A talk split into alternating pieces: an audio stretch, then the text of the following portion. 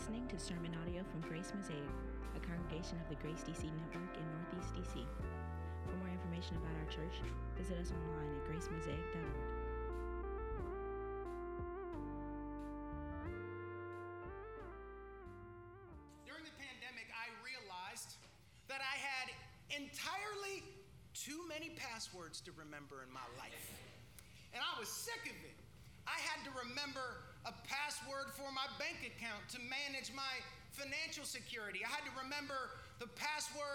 for my email accounts so that I could manage my work life. I, I had to remember the, the passwords for my credit card accounts so that I could r- give my creditors their due. But it seemed like every day I would try to put in a password what I thought was the right password into one of my accounts. And the thing would shake and it would come back incorrect password. And then I would type in another password. I was like, was the first letter capital? Did I put a three or a seven at the end of the password? Did I use a number at the end of the password? Ah, drive me crazy. Couldn't remember the passwords. But then one day, I had a meeting with our, uh, our techie elder, uh, Chris Moore. And he told me about this program called LastPass. And the idea of this program, LastPass, was that it, it, uh, it was a program that would hold all of the passwords to every account that you needed. And all you had to do was remember one master password to get access to every other account. Now, I was excited about this and I went home immediately and I downloaded LastPass. And my whole digital life was revolutionized. Until I went on vacation for a little while. And I came back after vacation and I was trying to log into my accounts and I forgot the master password to LastPass. I'd forgotten the password that unlocked every other account. At the very beginning of God's story, the Lord gave humanity the last pass by which they could access every other good gift that the Lord had for us. And that password was faith in the Lord. It was faith in the Lord that gave us access to financial security. It was faith in the Lord that allowed humanity to manage their work life and their responsibilities before God and neighbor. It was faith in the Lord that enabled humanity to give their Creator his due. Faith in the Lord was the last pass that gave humanity access to joy, satisfaction in life, meaning and purpose in relationships, social flourishing, and every other good gift for which we long. But not long after the Lord gave humanity the last pass of faith in the Lord as the access to every other good thing in life, not long after He gave them the last pass, by Genesis 3, they had forgotten it. And they lost access to all of these good things. But instead of returning to the Lord, what humanity did is they then started trying to hack into those accounts by other means. Trying to hack our way into meaning, purpose, identity, joy, and flourishing, only to be denied by the incorrect password message that rings in our broken anxious, and dissatisfied hearts. I want to ask you a question this morning. As we work through our text, I want you to work through this question Does an honest assessment of your life, your beliefs, your values, and practices tell you that you have the last pass? Or do they tell you that you are spending your time trying to hack into the good life? Do you have the last pass of faith in the Lord that gives access to every other account? Or are you trying to hack your way into all those good things through other means? Today we're going to talk about faith by working through Psalm 20. And we're going to work through this passage with two points. In verses 1 through 5 and verse 9, we're going to see what we want and in verses 6 through 9, we're going to see where we look, okay? So, our two points for this morning what we want and where we look. So, let's look at our first point. Y'all with me? All right, let's look at our first point what we want. And I want you to look at the text because I'm drawing this point from verses 1 through 5. Now, check it out. The setting of this psalm is on the eve of a battle. And Psalm 20 is actually a part of the liturgy in which God's people gather together on the eve of battle and they worship and they pray for success in the battle. And their prayers are specifically prayed for their king. Okay? And now, if you think about this liturgically, what I'm going to propose to you as you look at this text is that verses 1 through 4 in that worship service were the voice of the priest speaking out the prayer, okay? Verse 5, the congregation joins in. You notice it changes to a plural, we, okay? In verses 6 through 8, we get the king then lifting up his response in the liturgy. And then in verse 9, it's the congregation. So it's there's this antiphonal kind of dialogical back and forth in the liturgy that's going on as I perceive it, okay? And if you look at verses 1 through 5, what you need to notice is that verses 1 through 5 are not just Israel's prayers for their king, there's something deeper going on. Verses 1 through 5 actually reveal to us the longings of every human heart. The longings of every human heart. It gives us a window into the longings of the human heart. These, in, in, the, in, the, in the vibe of our opening illustration, these are the accounts to which we're trying to gain access. Check it out. Verse 1 May the Lord answer you in the day of trouble. We all want answers to the big questions of life. Also, verse 1 May the name of the God of Jacob protect you. We all want protection, we all want to be upheld. Verse 2 May he send you help from the sanctuary and give you support from Zion. We all want the support and the help that comes from presence. Verse 3 May he remember all your offerings and regard with favor your burnt sacrifices. We all want our offerings and our work to be remembered by our friends, our family, our coworkers, and our bosses. We want to be regarded favorably. Verse 4 May he grant you your heart's desire and fulfill your plans. We all want our heart's desire and the fulfillment of our plans. We want our deepest longings to be met. Verse 5 May we shout for joy over your salvation, and in the name of our God, set up our banners. May the Lord fulfill all your petitions. We all want a good reason for joy, and we long to share that joy with others. Verse 9 O Lord, save the king. May he answer us when we call. Listen, we all want salvation in the end, don't we? This was a cry for salvation because the people knew that as it went for their king, so it went for them. If the king was defeated, then they were defeated and they were dragged into slavery and service to another ruler. But if their king was victorious, they were victorious and they enjoyed the spoils of that war. Now, these are the desires of every human heart.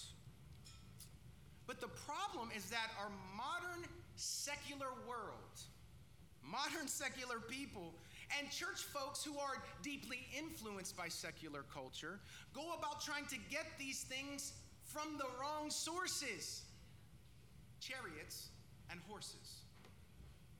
This is our attempt. Our modern tools are an attempt to hack into the good life. Let's look at our second point where we look. And I'm drawing this from verses 6 through 9. Look at verses 7 through 8. Some trust in chariots and some in horses, but we trust in the name of the Lord our God. They collapse and fall, but we rise and stand upright. Now, this is this is the part of the liturgy that I believe is found on the lips of the king. In other words, the king is speaking into the worship service the things that his people need to remember when he goes off to war. Don't, don't, don't worry for me. I know that the Lord saves his anointed. The king was his anointed. He is confident in the Lord's salvation and his victory even as he's heading into the battle. But what did chariots represent in that culture? Chariots represented the height of technology and the power of the state. The most powerful expression of political will was martial conquest, conquest in war. That's what the chariots represented most deeply to ancient Near Eastern people. But trust in chariots most likely would not have been an abstract concept to Israel. It wouldn't have been a theoretical idea to the original hearers. Every Israelite would hear this, I think, and be reminded of the Exodus. Do you remember the story of the Exodus? Do you remember it? Every anyone alive out there? Okay, good. All right, good, good, good. You can talk to me. Do you remember Exodus in the crucial in the crucial point of that narrative? What happens in the story is that God says he's setting his people free from slavery in Egypt. Pharaoh wants to keep the people of Israel oppressed and in subjugation to his purposes. The Lord says, I want to set you free so that you can worship me and continue to uphold my mission. Now, check it out. They leave out on after the Passover, right? And as they're on their way, all of a sudden, they are pursued by Pharaoh. And how were they pursued by Pharaoh? Uh, with by Pharaoh, that was his street name, Pharaoh, like Julio, right? Um, how are they pursued by Pharaoh? In chariots. All right, all right, all right. Check this out. This is amazing. This is what we call the discipline of biblical theology. It's where you trace a theme and its organic development through the Bible and you try to understand thematic connections and motifs that the biblical writers are using in the artistry of writing their works. There's an artistry that's here that's really beautiful and profound if you get it. The Exodus is capturing the truth of our Psalm 20 in story form. All right, this was the defining experience of Israel's national life, and they grounded their lives and governed their entire trajectory out of this story. Now, Pharaoh and the Egyptians, they trusted in their chariots, right? And for a time, listen to me, for a time, it gave them the illusion of an advantage in battle when they backed Israel up against the Red Sea. Israel trusted in the Lord, and for a time, it gave them the illusion of a disadvantage when it came to the battle. But the illusions dashed on the rocks of reality at the end of the story. Israel's faith in Yahweh translated into victory, and Egypt's faith translated into devastation and death. The text actually mentions chariots and horses in chapter 14 and, and the very beginning of 15 11 times. There's an emphasis here. Look at what their trust in their technology and the power of the state gave them. Look at where it brought them. Look at the limitations of it. And on the flip side, then use that to contrast the glory of faith in the Lord. It's like I've said here before, like when I went shopping for a ring for Vanessa for an engagement ring, every time I went to understand, to, to, to, buy a ring and to buy a diamond, what the jeweler would do is they would lay down the black felt and then they would put the diamond on top of it. And I asked why they did that. And they said, unless you lay the black backdrop, you can't see how the diamond really gleams. And what, what we're seeing right here is that all human devices, all human trusts, the height of human technology and political will is like the black felt against which the Lord shines. Faith in the Lord gleams brilliantly when you see how in this story faith in the Lord stacks up against faith in chariots and horses. Both, here's the thing, I want you to see this both Israel and Egypt had faith. Israel's faith was in the Lord, Egypt's faith was in chariots and horses. And by faith in the Lord, Israel went through the conflict and came out on the other side of the conflict in joyous celebration. And by their faith in chariots and horses, Egypt went through the conflict, but their story ended in devastation and ruin. Are you hearing what the text is inviting you into. The, the text is gesturing back to the Exodus, but it's going to propel us forward in just a bit. The Exodus would have been the vivid illustration that sealed the truth of Psalm 20 for the hearers. These two very different objects of faith resulted in two very different outcomes in the end. And here's the thing I, in the lead up to the end of the story, the chariots and horses made Egypt feel very secure, very protected, and in control of things. Chariots and horses gave Egypt the sense of security and, and power in the lead up. On the other hand, in the lead up to the end, I'm sure there were moments of felt insecurity and felt vulnerability and a total feeling of a lack of control for, for Israel. But the Lord proved to be true security and protection because He's always in control, and chariots and horses proved to be false security and could only offer a false sense of control. But this dynamic is not just an ancient reality, right? We have our own modern day chariots and horses, don't we? So let's talk about the chariots and horses of secular modernism. These are ways that we try to hack into the good life. First, politics. Now, politics is rightly understood as the moral life of a people put on display. How we doing? How are we doing? Not great. Gene Healy, in his article, The Cult of the Presidency, says this. He says, the chief executive of the United States is no longer a mere constitutional officer charged with faithful execution of the laws. He's a soul nourisher, a hope giver, a living American talisman against hurricanes, terrorism, economic downturns, and spiritual malaise.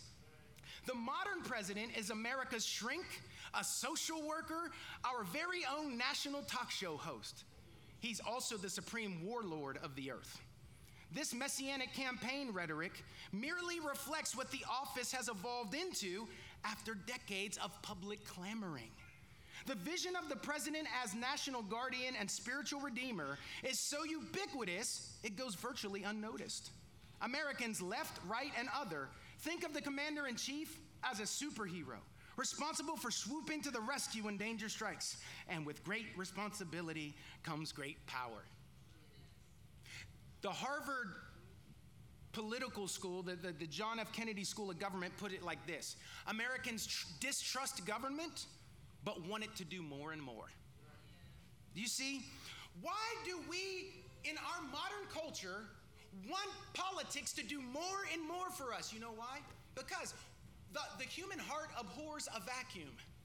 And once you get rid of the true center of life, the Lord, and you try to keep the gifts without the creator and the giver, then you got to try and fill in that, that huge, massive gap. And politics is one of the gods of choice for many modern people. That's why our political rhetoric is so heated. Because people's very sense of salvation hangs on the politics.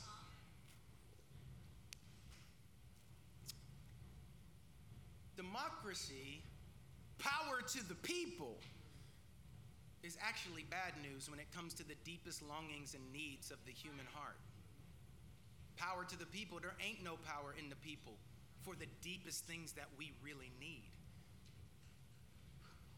Politics is a chariot. Technology. Technology. Now, Craig Gay, who is a philosopher, and Christian uh, social theorist, said this about technology. He says, Recent scientific and technological achievements have been so impressive that science and technology have acquired a kind of intellectual hegemony over our understanding of the world.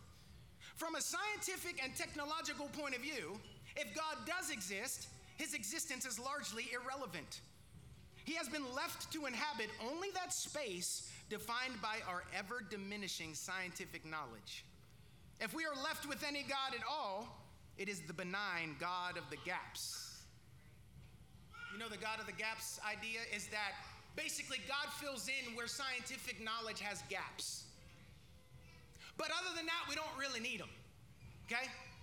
You see, when you have technological means, you always are tempted to believe that there's a technological solution to the problems that you have. Your faith is in technological means of addressing the most exigent problems of life. You see it? The proliferation of devices, hardware, software, along with an ever expanding professional class, gives many modern people the sense that nearly every problem we face has some technology or some professional who can provide resolution.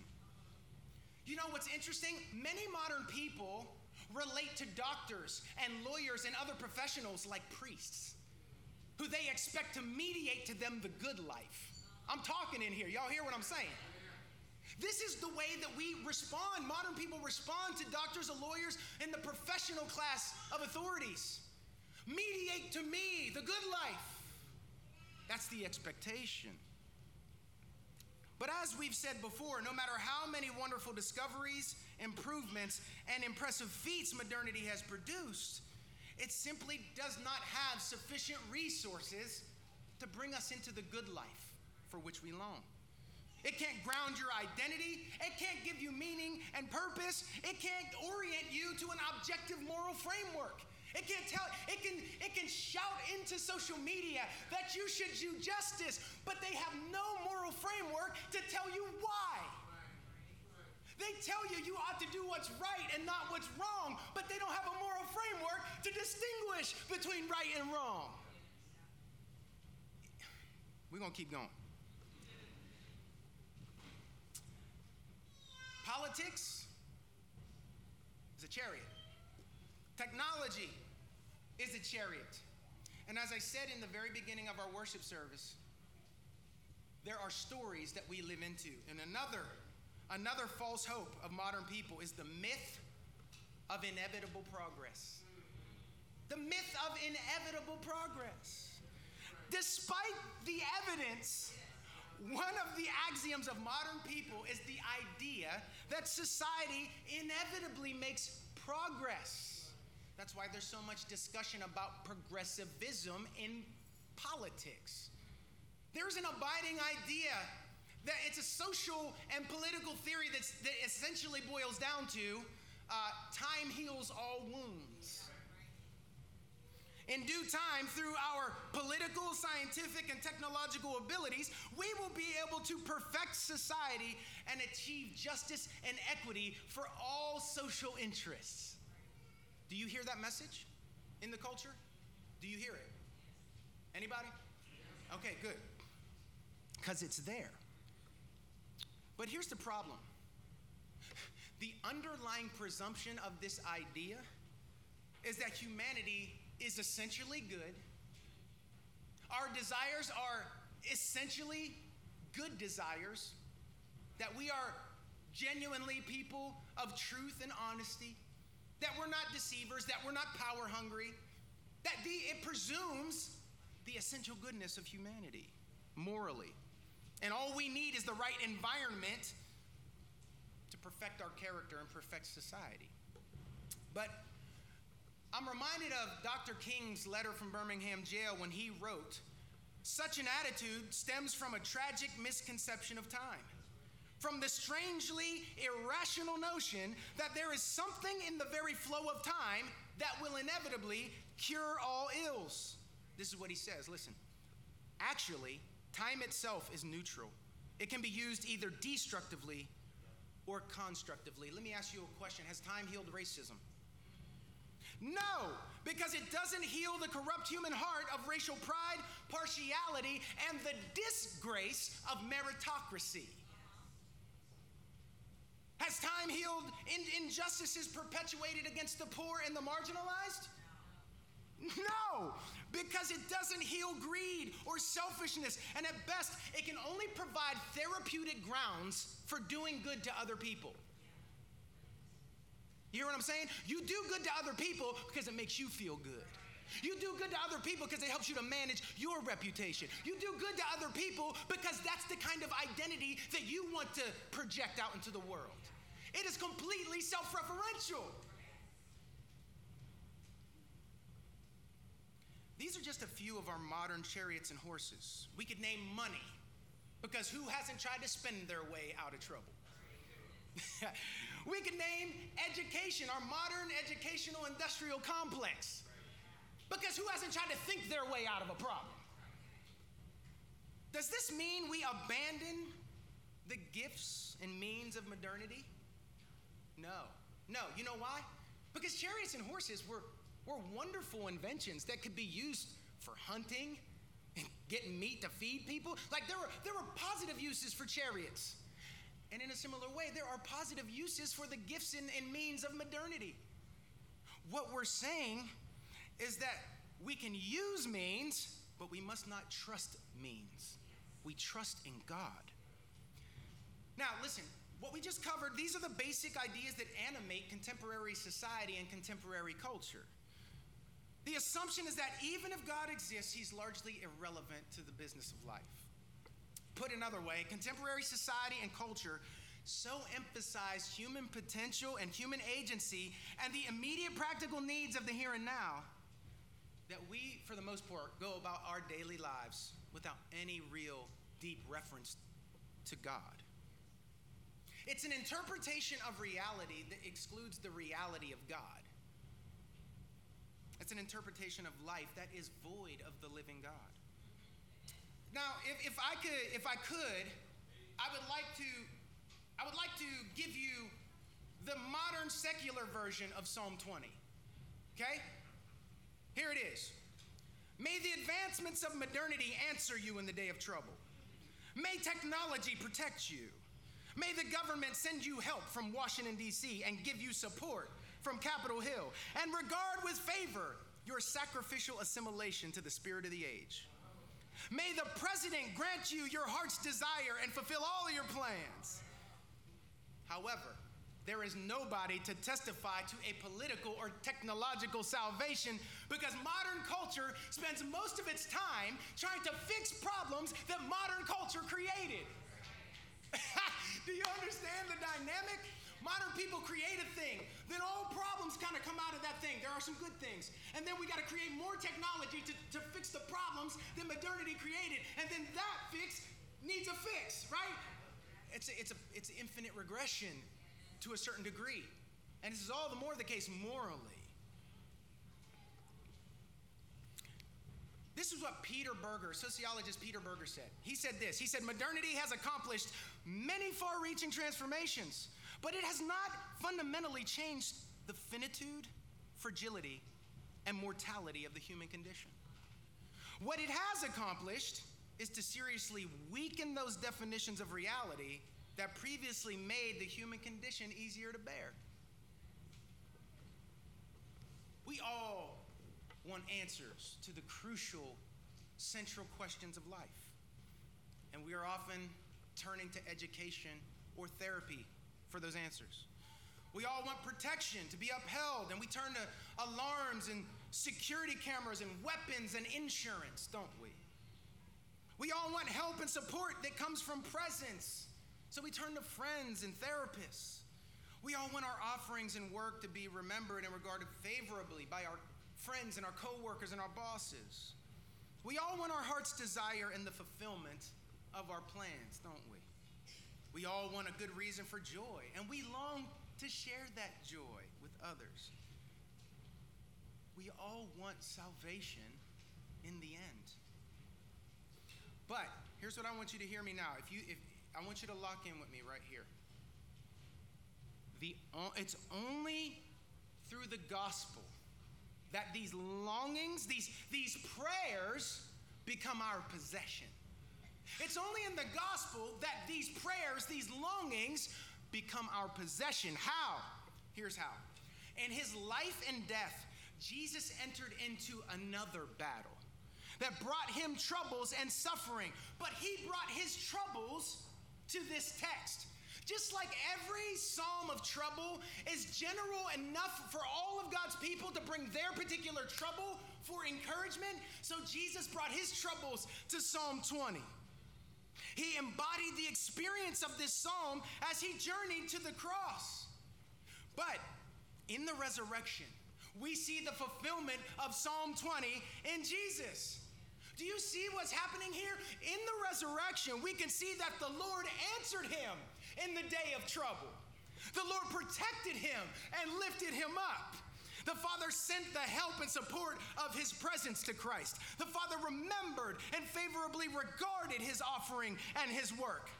The Father gave Jesus the desire of his heart and the fulfillment of his plan. The Father gave Christ a good reason for joy, and he has shared that joy with his people. The Father saved the king. And just as Israel's destiny was hitched to their king, so our destiny is hitched to our king. And so it is through union with Christ that all of these good things, the good life, comes to us. All our longings are satisfied in Jesus. Modern secularism makes many promises regarding these good things, but it cannot give a lasting experience or possession of these things. The best you get are fleeting moments, temporary moments that deepen the ache in your soul. Remember, the end of our technology and political will is the same as the end for the Egyptians. Look at the story of Jesus. Christ's adversaries trusted in their chariots and horses, their political apparatus, their social networks, their power, and their resources. And the result? They collapsed and fell. Jesus trusted in the name of the Lord our God. And the result? He rose and stood upright on the other side of the grave. The Lord saved the king, and through union with Christ by faith, we are saved in him. His story becomes our story by faith. The Lord saves not only the king, but all those who are united to the king by faith. We rise and stand upright in Christ. You hear me? And, and that, that takes shape in two different ways. When you first come to faith, you rise and stand upright in justification and in the Lord's continued work in your life, daily refining you and making you into the likeness of Christ. But we will rise ultimately on that day when, as Sister Cheryl prayed, we receive our resurrection bodies and we leave sin behind and we rise to worship and celebrate with the Lord at the great feast of the Lamb. That's the way that you hack into joy. It's in the gospel. You don't have to hack through modern secularism. You have the, the LastPass. So, application. What do we do? Oh, I got a little time. All right, application. What do we do with this? I want to read you a quote by Augustine, African church father Augustine, because I think it's very helpful in thinking about faith and belief. Listen to what Augustine said. He says this Augustine says that we owe our beliefs to authority. What we accept and act on as true often depends on the integrity and reliability of someone else. And he uses the illustration, this is before DNA testing. He says that a child, when it's born, would not know who its father was unless it trusted its mother's word. You get it? You have to trust somebody in order to establish beliefs in order to lay hold of faith. And what Augustine ultimately does is he shifts the question away from what should I believe or what teachings should I accept to the question of whom should I believe or which persons should I trust. Now, in Augustine's view, authority does not impose or coerce, it illuminates free agents to make wise decisions that are grounded in reality. Authority does not coerce, it does not impose, it illuminates free agents to make responsible and wise choices grounded in reality. Now, what do you do with this? What are you leaving with? I want you to do three things look within, look around, and look up. Okay? Look within, look around, and look up. First thing, look within. Where do you turn in difficulties? When your battles show up, where do you turn? What, what is your instinctual knee jerk reaction? There, you will either find the Lord or chariots and horses. Where are you turning to meet your deepest desires? Is it to some relationship? Is it to your bank account? Is it to your work? Chariots and horses. Who are your authorities? Okay? Look within. First, you got to figure out where are you right now? Not where do you wish you were, but where are you? Honestly. Look within. Next, look around. Interrogate the authorities that ground your faith, whatever that faith may be. Remember, there's no there is nobody on this planet who is not a person of faith. You understand that? There is nobody on this planet who is not a person of faith. How can I say that? It's just a question of what you're trusting. Is if you don't have exhaustive knowledge, you have to be trusting in someone else's word. Okay? Now, interrogate the authorities, recognize their limitations. I want to say to you that science can tell you about germ theory, but it cannot distinguish right and wrong, nor ground morality and meaning. Okay? So the choice is who should I believe? Who has the best account of all the data of the world? Now, I want you to compare the two different communities and their stories. You can, you can either trust the witness of the global and historic church that leads back to the first eyewitnesses of the resurrection. This is the most diverse community in the history of the world, the Christian church. You can either trust a community who, from various cultural vantage points, have come to a shared understanding of the deepest realities of life. Or, or you could trust a culturally homogeneous group of modern secular elites who currently dominate Western institutions like media and education. Now, in our theological heritage, we talk about something called triperspectivalism. Someone say, triperspectivalism. This is uh, a theory of knowledge that simply says that based upon the fact that God knows all perspectives exhaustively, real and possible, in order for us to think God's thoughts after Him, to look at the world in a way that's closer to the way that God looks at the world, we need different perspectives to enrich and inform our own perspectives. Now, what I'm suggesting to you is that the perspective of the Christian church on the central realities of life is, is multi perspectival. And you only have this narrow cultural understanding of the world through modern secular theory because it was baked in a homogeneous context. Which one is more trustworthy? Who has a better account of the world? Who has a better account of meaning and purpose and morality and right and wrong and relationships and marriage and work? Where do we get the sensibilities that really connect with our, our heart's deepest longings? We know in our souls we were made for purpose. There's something, we need purpose and meaning. How can purpose and meaning emerge from a, world that's purposeless and by chance? It can't. But this, the Christian story, that connects with what's really real inside and with what we observe in the world the brokenness and the beauty. So look around. Finally, look up. I'd be remiss if I didn't tell you to stop trusting in chariots and horses. Put your trust in the Lord. Because at the end of the day, trust in chariots and horses is just another way of trusting yourself. And all through the story of God, the self salvation project fails. It collapses, just like Babel. It collapses. Don't, don't trust in chariots and horses. Trust in the Lord. Trust in the Lord. Christianity is here's the last thing I want to say.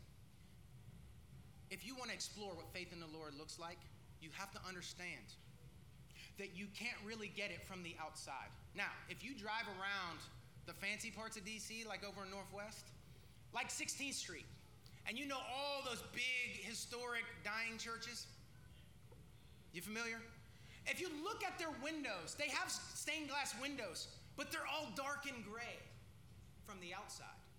But if you walk into those sanctuaries and you see the light penetrating from the inside, now you can see the beauty of the stained glass windows. The Christian faith is like that. You can't get it from the outside, you got to get in.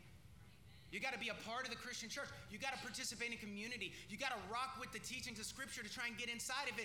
Then you can make an informed decision. Because we don't want you to reject the Jesus that ultimately Christians would reject too. Many people are rejecting a God that I too would reject because it's not the God of the Bible. So we're inviting you further in. The bad news is that secular modernity cannot hack into the good life we are longing for. Secular modernity in terms of its philosophy of life, is like LaCroix. It's how I experience LaCroix. I'm like, it's like, it's like, it's like I'm drinking fizzy water and someone in the other room says, lime. I don't taste it in my mouth. I'm always disappointed. And then I say, well, it's water. I guess, you know, whatever. Right? Modernity is like LaCroix. The bad news is that secular modernity cannot enable you to hack into the good life. But the good news is that you don't need a hack. Faith alone in Christ alone is the LastPass that gives us access to the good life of holistic flourishing and fullness. You only have to remember this one password to get access to it all faith in the Lord Jesus. So I want to invite you today trust in the Lord. If you're not exactly sure of all that entails, Grace Mosaic members, raise your hands. Any of these fine people would love to have a conversation with you over coffee or another adult beverage or lunch or come just hang out to rock with you to talk through your questions. We respect questions in here. We want you to shake the cage because we believe that the Christian faith stands up to scrutiny.